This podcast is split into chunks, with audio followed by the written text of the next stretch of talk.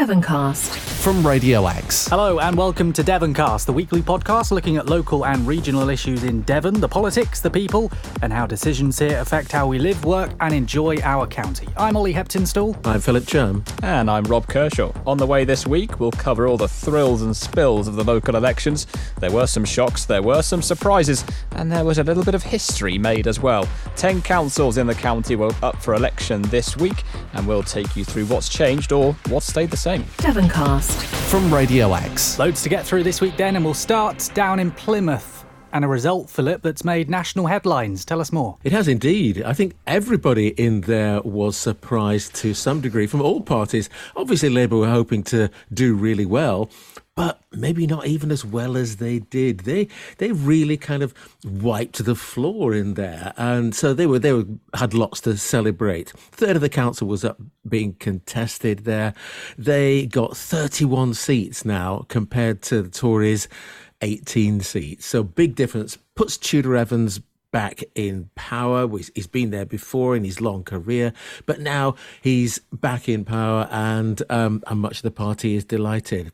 It's not wasn't the only surprise there. Uh, the Independent Alliance, the group that's mostly broken away from the Tories, but some Labour, they were expecting to make great inroads, take lots of votes from Labour and Conservative.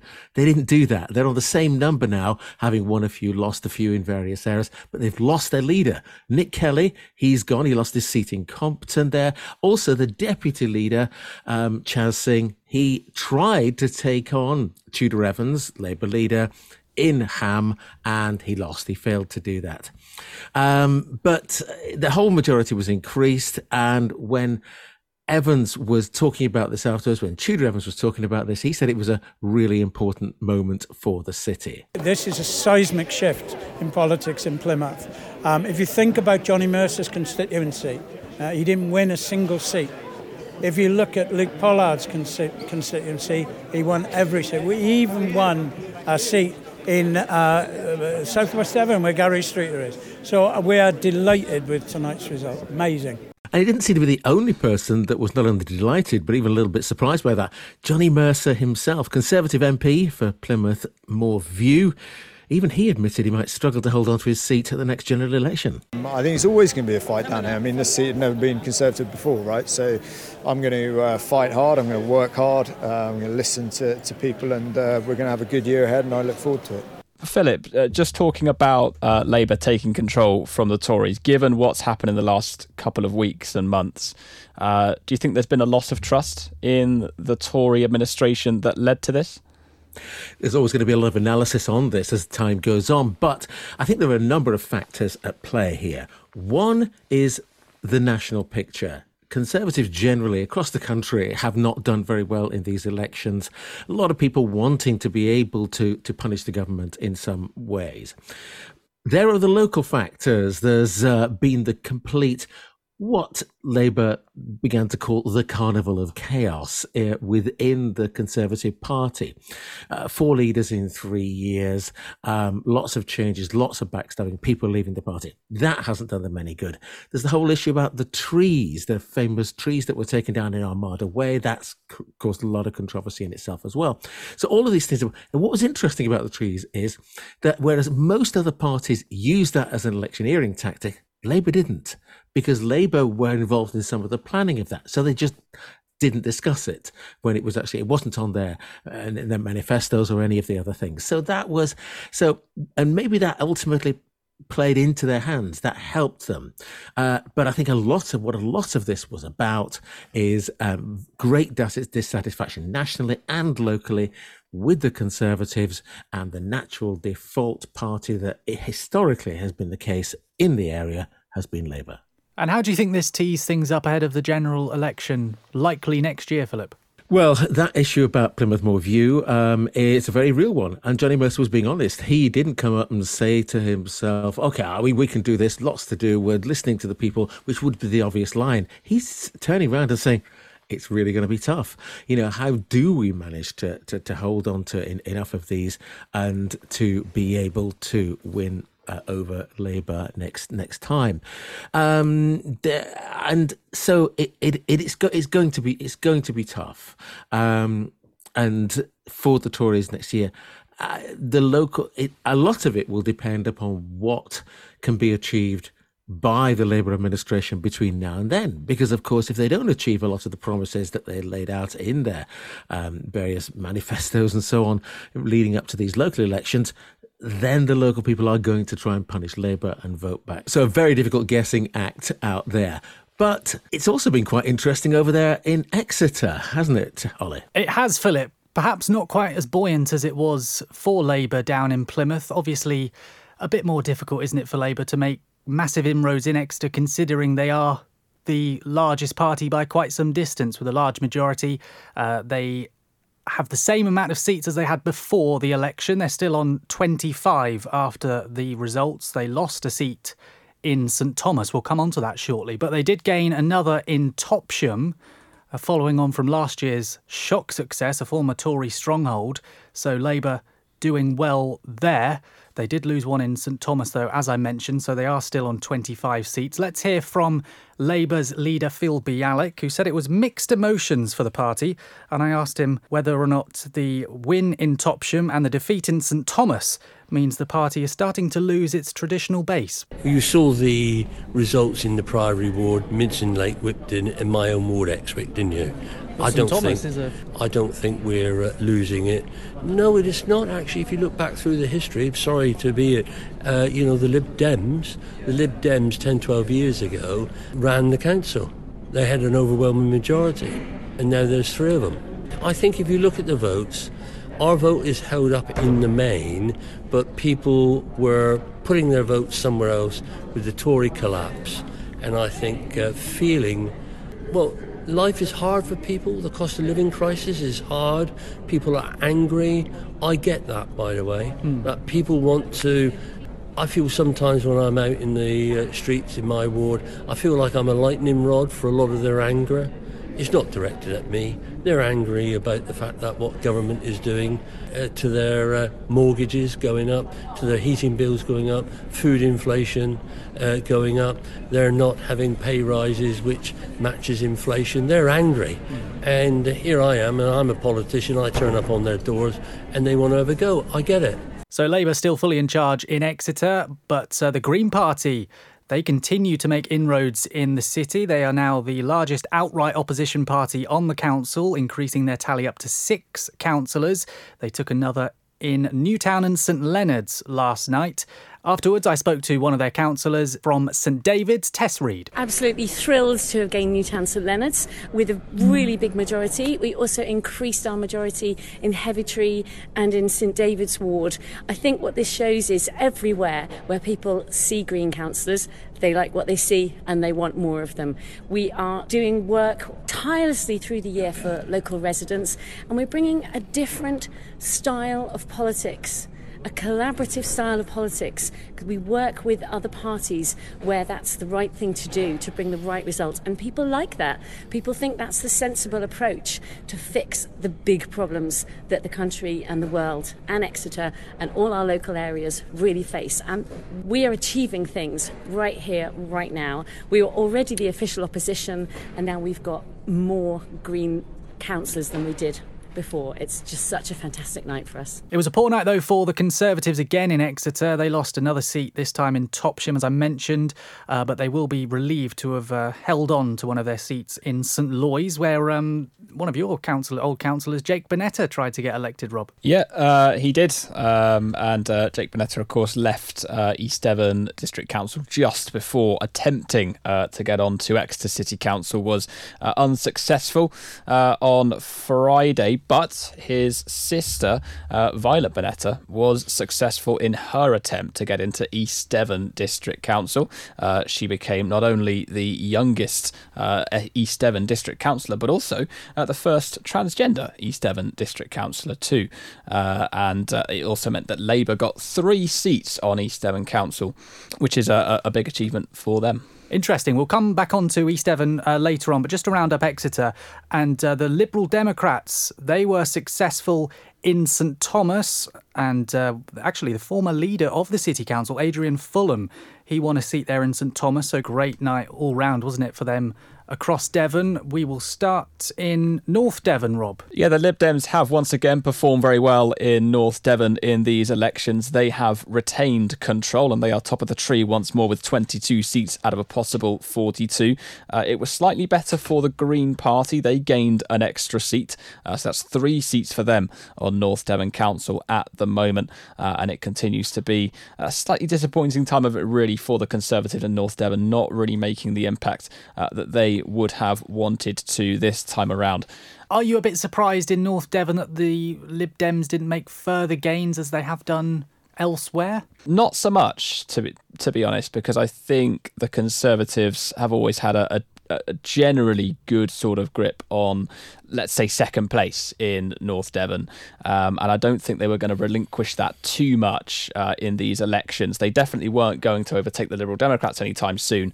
Uh, but I certainly don't think there was any real doubt about the Liberal Democrats maintaining their advantage. But in terms of extending that advantage, I think it would have taken quite the collapse uh, from the Conservatives, if I'm very honest, um, for that to happen. So I think retaining control with 22 seats is about the result that we all expected uh, in North Devon for the Liberal Democrats. And it also went relatively well uh, for the Lib Dems in East Devon. Uh, they improved from their seven seats four years ago and they went up uh, to 18 seats this time around. But there is a bit of a catch there because the Independents did get more than them. They got 19 seats and the Conservatives only got one less with 17 it's so tight at the top of East Devon at the moment, but we are expecting once again uh, the Lib Dems to form a partnership with the Greens and with Labour and with several independents to potentially take a majority over the Conservatives, in which we also think Paul Arnott would still be leader despite his Lib Dem party having switched the Lib Dems from the independents, uh, not actually having the most seats. It's a little bit confusing, it's a little bit strange, but we do believe that Paul Arnott would be leader uh, and will be leader when that coalition inevitably happens. And speaking of Paul Arnott, here he is after the election count. The Democratic Alliance, which we hope will be running the council, at this stage I can confirm will be the Lib Dems and the Greens and a very, very large number of independents as well, which will on their own get us to a majority. I'm certain of that. Uh, there may be some other independents we haven't talked to yet who may want to come in uh, maybe even some other another political party. I, I just don't know at this stage. It's too early to say. One of the biggest surprises, though, in East Devon during these elections was undoubtedly uh, the Conservative leader, Philip Skinner, losing his seat to Liberal Democrat Richard Jefferies. It brings to an end 24 years on East Devon District Council for Philip Skinner. Here he is talking about his surprise defeat. For 24 years, I've worked uh, passionately for uh, East Devon. It's uh, been in my heart for, uh, uh, well, for 24 years, to be honest with you. And uh, I, you know, I'm deeply upset, really. But having said that, you know, I got, I'm leader of the Conservative group here, and uh, I've got to see my other colleagues over the line, and uh, hopefully we can still win power in the election. So I'm, I'm, I'm one of a cog in a wheel. It's not about me; it's about the team and the team effort, and how we move forward, and how we take conservatism moving forward. And uh, yeah, we just got to hold the line and, and move on. And tomorrow's another day. That's politics for the way it is. Yeah, we might be a bit of a black cat uh, actually, for Philip Skinner. Uh, he might have stepped over the wrong black cat there. Uh, we certainly haven't done him any good. But listen, he's on a serious note. He, he was very well spoken when he came on, and I think we were very surprised to, to see him lose that seat. Um, but I'm sure he'll be back soon enough. And yeah, we might well see him back in, in politics sometime soon. He was on a few weeks ago with Julian Brazil and talk about contrasting fortunes because he's just taken over the leadership down in South Hams, hasn't he, Philip? He has indeed. I mean, what that was ultimately one of the biggest Tory losses across Devon. I think it's probably fair to say that, isn't it? Um, the Lib Dems took control for the first time ever. They haven't been in control of, uh, of South Hams before, even though they have had a certain amount of influence. But this time, you know, uh, Tories had, had basically run the council for over 20 years. Uh, they lost nine seats. It also brought in the first Labour councillor in the area for about seven years. And just a quick mention also on on West Devon. Um, uh, the, the, Conservatives, who again had just been in power for so long, there they lost the majority on West Devon Borough Council, uh, but that goes now into a state of, of no overall control. And also, they got their first Labour um, councillor in there in more than 20 years. Yeah, you mentioned about Labour there, Philip. We were speaking to the professor from the University of Exeter a couple of weeks ago about potential Labour inroads. There haven't been many, have there, in the rural areas, apart from uh, West Devon there, as you say. Indeed, and I remember him saying that it was largely because they didn't have the kind of organisational network there because they hadn't had the successes. And indeed, in some of these uh, rural um, areas, some of these districts and boroughs, they didn't even actually put that many Labour candidates forward. Um, certainly not across all of the wards, but it seems that if we look, for example, at the case of the uh, candidate, the, the, Labour candidate who won in West Devon, Isabel Saxby, uh, she had uh, been trying to get after she lost the by-election by one vote. She was determined to get in, and she did, and she she got in with a, a reasonable majority on this. So.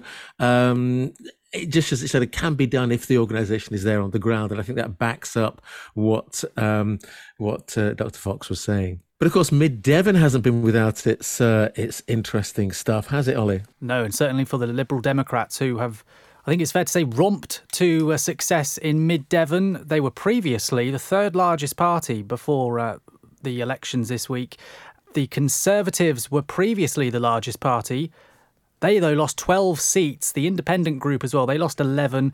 And the Liberal Democrats benefiting, gaining 22 seats with a really commanding majority now. They have 33 of the council seats, and the Conservatives now just on five. So it goes to show how quickly things can change in politics. The Conservative leader in Mid Devon, Clive Eginton, he was one of those who lost his seats with former leaders of the council, the two independents who had been in charge of the council over the last six months, Bob Deed and Barry Warren. They were two of the independents to lose their seats as well. And um, yeah, it's a, a bit of a shock result, I think, not in terms of the actual result, but in terms of how many seats the Lib Dems have, have gained. I've got the chart here in front of me, and it is a wash with Lib Dem gain, Lib Dem gain. Quite an astonishing result for them, and I think it goes to show it backs up their uh, their victory in the in the by election last year. And just touching on that uh, Labour discussion we had briefly there, Philip. Still no Labour Party councillors on Mid Devon, so they'll have to wait for another few years there, or indeed if there is a by election, they might well try and nick one there as well. Devoncast. From Radio X. So while the picture in the cities is largely red, the picture in the rest of Devon seems to be quite yellow. They have uh, held North Devon, they've performed extremely well in East Devon, and Philip, it looks as though they've done very well in Teignbridge too. Well, indeed, Liberal Democrats have held on to a majority on Teignbridge District Council. Um, they were obviously hoping for that. There were some fears that might not happen because there's been quite significant battles on the council. The, the, the party itself has got 26 seats, and that's, that's exactly the same as it was four years ago. That hasn't moved. Um, the Conservatives, however, their, their number of seats has, has dropped significantly. One of the other parties that is claiming um, a certain amount of victory is the uh, South Devon Alliance. They were, were never expecting to necessarily win the whole council, but they are now the second biggest party. And um, there has been a certain amount of friction between the Liberal Democrats and the South Devon Alliance over the last administration, but it'll be interesting to see how that will continue uh, now that the South Devon Alliance have some more clout. But over in Torbay, there was a little bit of a surprise, wasn't there, Rob? Yeah, the Liberal Democrats haven't really been winning over the public in Torbay, it has to be said, uh, for the last few weeks. You go to meetings where there's members of the public present, and you do often hear quite a bit of heckling going on. Uh, towards their leadership. And now the Conservatives have taken control of Torbay after a bit of a collapse, actually, of the of the independent group. They went into the election with 10 seats and came out with two, while the Liberal Democrats did increase their tally to 12. Uh, the Tories now have 19, giving them overall control of the area. Uh, David Thomas, the Conservative leader, said that he was extremely happy uh, about the result, and uh, it is a massive result for the Conservatives, and it kind of bucks the trend of what we've seen in the rest of Devon, whilst Tories elsewhere in the county uh, have been flailing and floundering. The Conservatives in Torbay, for now at least, seem to be thriving. Devoncast from Radio X. I think I think one thing's for sure, it's left a lot of people scratching their heads. I think as to what's going to happen over the next sort of 12, 14, 18 months, however long it is until the next general election. And um, I don't know, I wonder what, what you all think of what this tells us about uh, that general election and what might happen. It's just very interesting, isn't it? I mean, it's we, have got potentially until the start of 2025 to wait until the next general election. We don't know exactly when it's going to be, and an awful lot can change in that time. By elections can happen we might have two new prime ministers by the time we get the next general election. So uh, an awful lot could change. Um, the the Conservative Party, we, we, know it's been going through quite a lot of fluctuation in, in the last uh, in the last twelve months. We don't know what exactly is going to happen with inflation. We don't know what's going to happen to the housing market. So it's all quite unpredictable. I think if you went off the trend of what we've seen in Devon in these local elections, you would definitely say it's not looking too good for the Conservative Party. But the Tories have always done well in the in the recent general elections, even if they haven't been dominating throughout Devon. So I, I think it would be it, it, it would be remiss of us to say that eh, the Tories are going to struggle because of these results. But for sure, it's. I think it must be setting off one or two alarm bells. I think for the Conservative and it Party. Is, it is fair to say they are sort of down in the dumps in the polls at the moment, aren't they? And who knows what will happen in a year, eighteen months' time when things may well improve for them and they may well decline slightly for Labour. Who knows? Um, well, I mean, I, I actually think that after some of the celebrations of some of the other parties have gone down, and after the Conservatives have begun to pick themselves up, I think they'll all be going into a thoughtful stage because the stats show, uh, as of today, that even on this massive move of seats, it would not create an overall majority for Labour. So Labour are going to have to go away and do some thinking. The Conservatives are going to have to do some thinking. All the parties are going to have to do some thinking.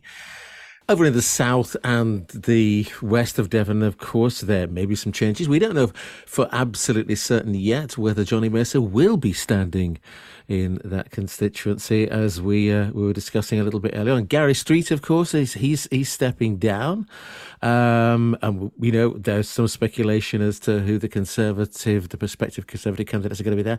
So the there's still a lot up for grabs. There's some talk about the setting up of the South Devon primaries, whereby groups of people come together just with the sole purpose of trying to knock um, Anthony Mangnall off out of his seat. So, I mean, and that's just down in, in, in our end.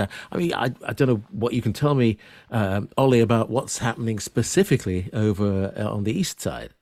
Well, certainly here in Exeter, Ben Bradshaw, long-time Labour MP, stepping down at the next election after I think it's over 25 years now. He's been uh, the city's representative. Steve Race will be taking over from him. Certainly, um, Ben Bradshaw's choice by all accounts.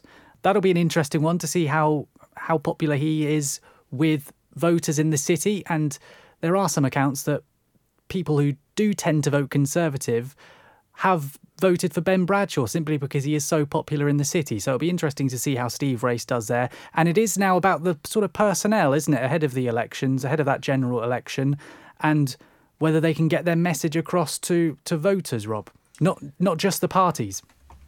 Yeah, and I mean, one of the issues uh, that Steve Darling of the Liberal Democrats has at the moment, he's going to be uh, contesting the election as a Lib Dem, standing as an MP but he seems to have lost a lot of trust uh, on council level. So that's going to be very interesting to see if he's able to, to gain some of that back ahead of the next election.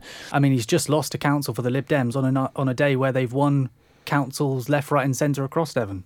Yeah, I think it's going to be a little bit embarrassing, really, for, for the Lib Dems. So he's got to pick himself up from that, and he's got to really focus now, first of all, on, obviously on the council, but he's really got to focus on this uh, MP campaign because if, if he doesn't put an awful lot into that, I have a feeling it's going to go quite poorly for him. Um, elsewhere, um, Ian Liddell-Grainger is actually someone that I'd, I do not feel like we talk about an awful lot uh, going for that that Tiverton and, and, and Honiton seat. He's kind of stepped under the radar with that one with the, with a Tory announcement. It'll be interesting to see what happens next when all the new administrations take over at their respective council headquarters draw up their cabinets and start to work on policies which they hope will benefit the people across their districts. Many thanks to Philip and Rob for their company this week. Thank you for listening, and we'll be back with another episode of Devoncast next week. Catch the latest episode of Devoncast every Friday at radiox.co.uk or wherever you get your podcasts.